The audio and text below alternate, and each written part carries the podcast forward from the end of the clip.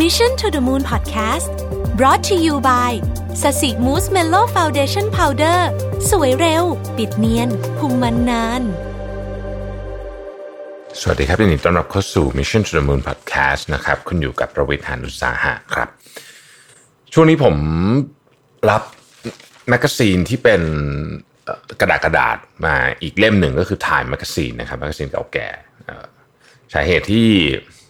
มารับกระดาษเป็นคือช่วงนี้บอกบอกตามตรงว่าอ่านอะไรในดิจิตอลไม่ค่อยไหวนะครับเพราะมันอ่านอะไรเยอะมากต้องอ่านทั้งข่าวทั้งเรื่องงานทั้งเเยอะเยอะมากเลยนะฮะก็เลยก็เลยกลับมาหากระดาษเดี๋ยวตอนนี้ถ้าเกิดว่าใครดู Mission Daily Report ในตอนเช้าๆเนี่ยก็จะเห็นว่าผมปริ้นอะไรออกมาเต็มเลยนะครับ จริงๆก็ก็เสียดายกระดาษเหมือนกันแต่ว่ามันไม่ไหวจริงๆนะฮะก็เลยต้องอ่านแบบ old fashion หน่อยนะฮะก็เลยเป็นที่มาว่าตอนนี้เนี่ย รับทั้งหนังสือพิมพ์นะฮะ Financial Times ก็รับแล้วก็มารับ Time Magazine ด้วยนะครับ ไอ้ที่เคยรับรับอยู่ก็ยังรับนะฮะ ก็ตอนนี้ก็มีมีกระดาษอยู่รอบตัวพอสมควรนะครับ วันนี้มาคุยกันเรื่องของฟู้ดแบงค์ในสหรัฐนะครับ เป็นระบบของเรียกว่าการป้องกันความหิวโหยแล้วกันนะฮะ ซึ่งเขาก็มีมานานพอสมควรแล้วทีเดียว จริง ๆ ก็ ต้องบอกว่าระบบนี้เนี่ยในยามปกติก็ไม่ค่อยได้มีใครพูดถึงกันสักเท่าไหร่นะครับเพราะว่าก็ก็คือเขาก็รันของเขาไปนะฮะอันนี้เป็นคนละอันกับฟู้ดส a ตมนะฮะเดี๋ยวจะเล่าเรื่องฟู้ดส a ตมให้ฟังด้วยนิดหน่อย แต่ว่าฟู้ดแบงค์เนี่ยจริง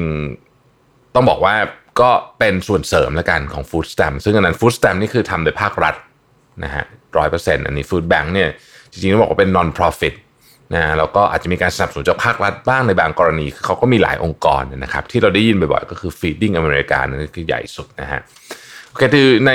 ในบทความของ Time Magazine เนี่ยเขาก็เล่าถึงปกติ Time Magazine เขาจะชอบเล่าวิธีนี้อยู่แล้ว ก็คือเขาจะพูดถึงคนคนหนึ่งหรือสองสามคนเป็นตัวอย่างให้ให้เราเห็นภาพฉายภาพอะไรเห็นว่าเกิดอะไรขึ้นเนี่ยนะเขาก็พูดถึงคนคนหนึ่งที่ที่ก็เป็นคนทำงานปกตินี่แหละครับ อายุ 47 นะฮะเอ่อปรากฏว่า ก็ในช่วงที่วิกฤตโควิด ที่สหรัฐมันรุนแรงมากๆ ก็ตกงานนะครับเสร็จแล้วเนี่ยพอตกงานปุ๊บเนี่ยสิ่งที่เกิดขึ้นก็คืออไม่มีประกันสุขภาพ อย่างที่ผมเคยเรียนในพอดแคสต์ของเราบ่อยๆว่า ประกันสุขภาพที่สหรัฐเนี่ยเป็นเรื่องใหญ่มากนะครับเพราะมันแพงมากโดยปกติแล้ว ถ้าเกิดคุณทำงานนะฮะคุณก็จะมีประกันสุขภาพนะฮะซึ่งบริษัทจะเป็นคนจัดหามาให้นะฮะ เคสที่ผมเล่าถึงเนี่ยนะครับ ซึ่งเป็นสุภาพสตรีอายุ 47 ปีเนี่ยนะครับ ก็เธอบอกว่าเธอก็เป็นคนชั้นกลางทำงานอยู่ในออฟฟิศนะฮะก็เหมือนกับอีกหลาย ๆ คนนะครับ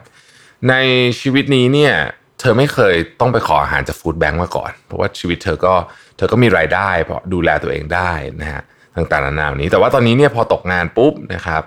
แล้วก็ไม่มีประกันสุขภาพแล้วป่วยฮะ ป่วยด้วยนะครับ ก็เลยต้องเอาเงินไปรักษาตัวเองก่อนเนี่ยนะครับ มันก็เลยกลายเป็นว่า เธอต้องไปฟู้ดแบงค์เป็นครั้งแรกในชีวิตนะฮะอายุ 47 ปีเนี่ยที่ต้องไปฟู้ดแบงค์นะครับเธอบอกว่าเนี่ย เธอไปเข้าคิว ซึ่งซึ่งซึ่งจะจะเล่าภาพบรรยากาศของฟู้ดแบงค์ตอนนี้ให้ฟังนะครับฟู้ดแบงค์ตอนนี้หลายที่เนี่ยเป็น drive thru นะครับส่วนใหญ่เขาก็จะไปจัดในพวกสนามกีฬาอะไรแบบนี้ที่มันใหญ่ๆเนี่ยนะฮะเขาก็จะเรียงมีคนมาเข้าขับรถต่อเข้ามาเต็มเลยเนี่ยนะฮะคือที่อเมริกาเนี่ยประชากรส่วนใหญ่ ไม่รู้ส่วนใหญ่หรือว่าแต่ว่าประชากรเยอะนะครับ มีรถยนต์เป็นของตัวเองไม่รถยนต์ที่นั่นไม่ได้เป็นของที่แพงหรือว่า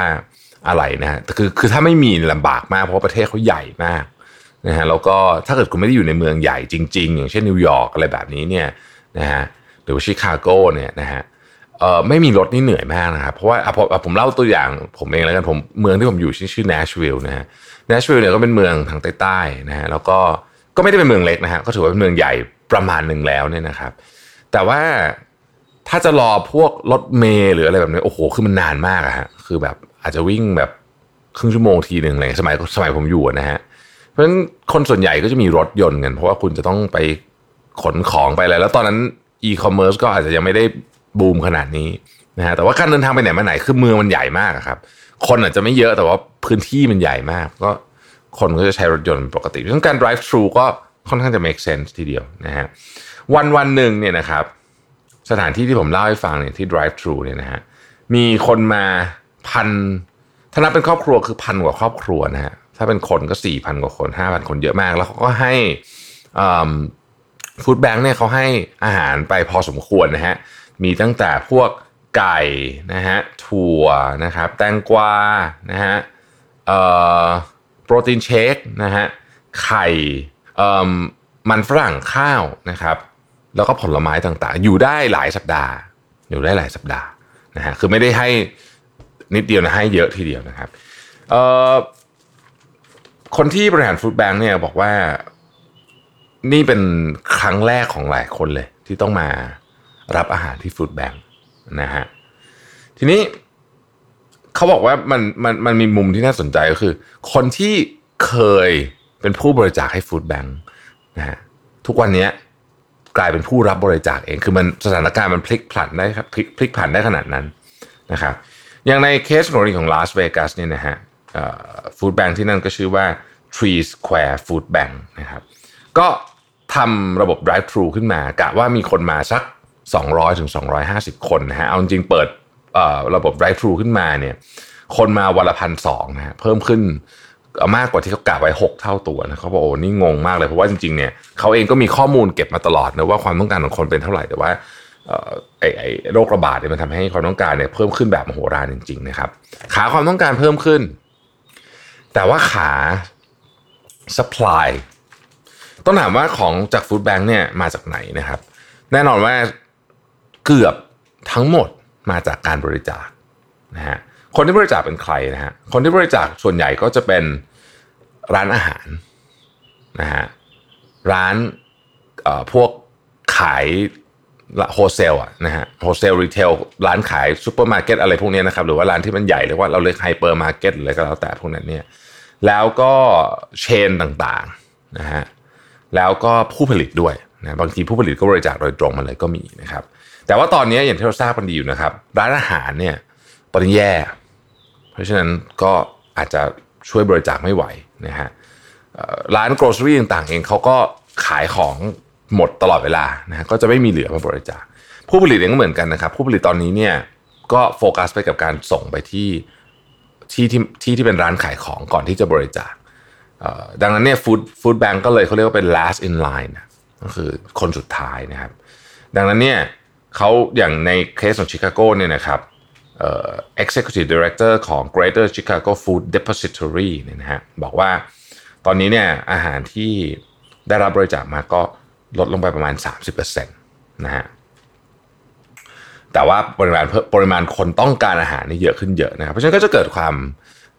ไม่ไม่ไม่พอของสป라이เกิดขึ้นทีนี้พอไม่พอของสป라이ทำไงนะฮะเขาก็ไปซื้อครับปรากฏว่าช่วงนี้เนี่ยสมัยก่อนเนี่ยก็เคยมีเอ่อมีสิทธิพิเศษในการซื้ออะไรได้ราคาถูก แต่พอตอนนี้ไปซื้อเนี่ยก็ซื้อเท่าๆกับคนปกติซื้อทั่วไปเนี่ยซึ่งมันแพงกว่าราคาที่เขาเคยได้ส่วนลดหรืออะไรต่างๆ จากบรรดารีเทลเลอร์ทั้งหลายเนี่ยนะครับถึง 6 เท่าเลยทีเดียวนะฮะ ตอนนี้ก็เลยกลายเป็นว่าจำเป็นจะต้องใช้เงินจากรัฐบาลมาช่วยอย่างในโอไฮโอเนี่ยนะครับผู้ว่าการรัฐโอไฮโอเนี่ยก็บอกว่าฟู้ดแบงค์ของโอไฮโอเนี่ยนะครับเขาจะรัฐเนี่ยจะ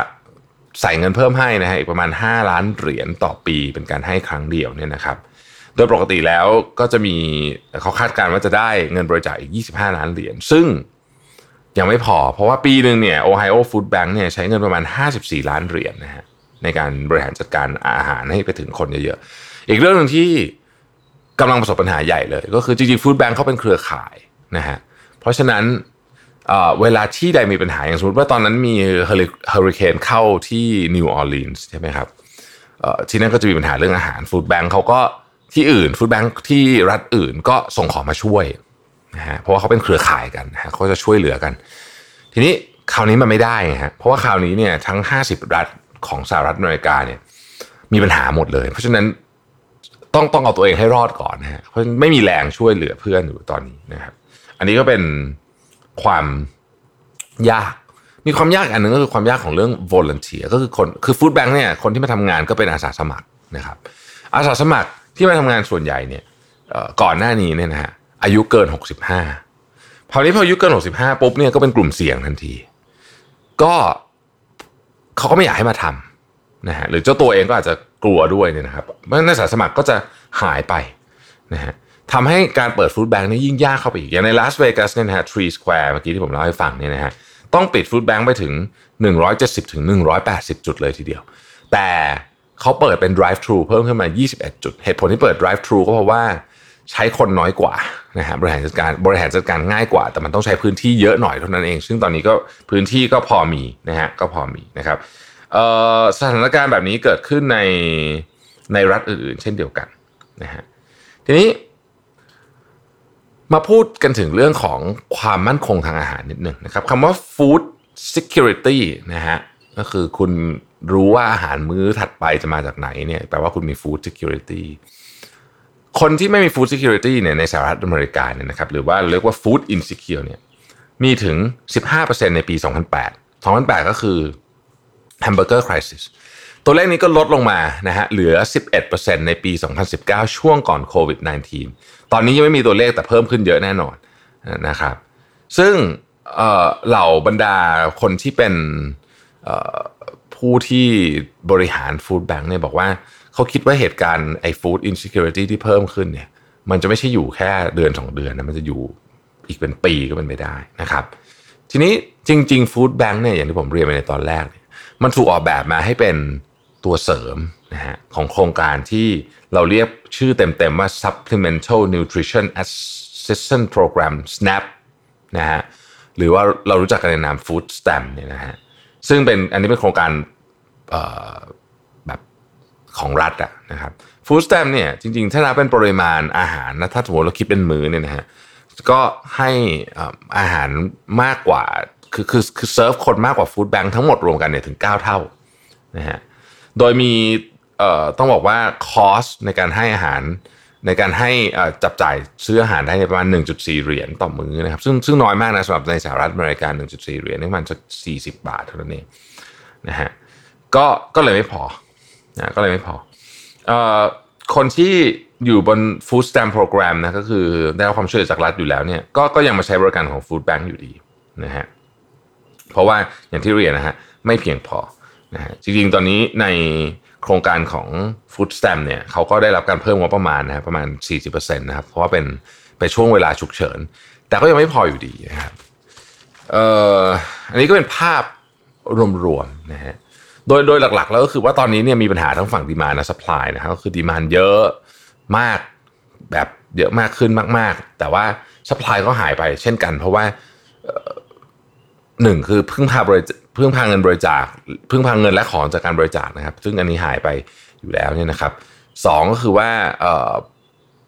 ฟู้ดแบงค์ในปกติเขาเป็นเครือข่ายนะเขาช่วยเหลือกันผ่านรัฐต่างๆนะรัฐนี้ขาดรัฐนู้นมาช่วย อันนี้มันไม่มันเป็นทุกรัฐนะฮะ ก็คือหนักหมดช่วยกันไม่ได้ แล้วก็ยังมีเรื่องของวอลเนเทียก็คืออาสาสมัครด้วยที่มาทำงานเนี่ย ก็ส่วนใหญ่อายุเกินเกินเกณฑ์ที่อันคือคือหกสิบห้าไม่ใช่อายุเกินคืออายุหกสิบห้านะฮะเพราะฉะนั้นหกสิบห้าขึ้นไปก็ก็เป็นกลุ่มเสี่ยงมากนะต้องใช้คำว่าเป็นกลุ่มเสี่ยงมากแล้วนะครับ เพราะฉะนั้นก็เขาก็พยายามหลีกเลี่ยง พออาสาสมัครน้อยลงเนี่ยก็เลยต้องปรับเปลี่ยนวิธีการนะครับ การทำ drive thru ก็เป็นวิธีการแก้ปัญหาหนึ่งนะฮะ ก็เลยอยากจะชวนคุยถึงประเทศไทยเหมือนกันผมคิดว่าจริงๆโครงการตู้ปันสุกเนี่ย ก็ก็มีแนวคิดคล้ายๆแบบนี้เหมือนกันนะฮะในอนาคตจริง ๆ ผมคิดว่าถ้ามีการพัฒนาเป็นระบบที่เรียกว่าทำอย่างต่อเนื่อง ยั่งยืนอย่างต่อเนื่องเนี่ยก็น่าสนใจนะฮะหมายถึงว่าก็จะก็จะมีก็จะมีอารมณ์ของความคล้ายฟู้ดแบงค์นิดนึงบริหารจัดการจะไม่เหมือนกันแต่ว่า เออมันเป็นเรื่องของความมั่นคงทางอาหารของประชาชนชาวไทยนะครับ จริงๆ โครงการนี้เนี่ยเออผมว่าดีแล้วก็ถ้าเกิดว่ามีมีมีมีการทำกันขึ้นมาเป็นระยะยาวเนี่ย ผมจะเข้าไปร่วมด้วยแบบจริงจังอย่างแน่นอนนะฮะก็ผมผมผมผมชอบผมรู้สึกว่า อย่างน้อยที่สุดเนี่ย คนเราถ้าไม่หิวก่อนจะแล้วเนี่ยนะครับ คือท้องอิ่มแล้วเนี่ย เราก็จะมีแรงไปคิดเรื่องอื่นได้นะฮะคือนี่เป็นเบสิกที่สุดของของของคนนะที่เป็นสิทธิขั้นพื้นฐานของมนุษย์ก็ว่าได้นะครับ ก็เอาใจช่วยนะครับ ทุกทุกท่านที่ไม่ว่าจะกำลังเผชิญอุปสรรคนี้อยู่ หรือว่ากำลังพยายามช่วยเหลือเพื่อนมนุษย์คนอื่นอยู่ก็ขอใจช่วยให้ผ่านเรื่องนี้ไปได้ด้วยดีนะครับ ขอบคุณที่ติดตาม Mission to the Moon นะครับ สวัสดีครับ Mission to the Moon Podcast Presented by แป้งพับสสิมูสเมลโล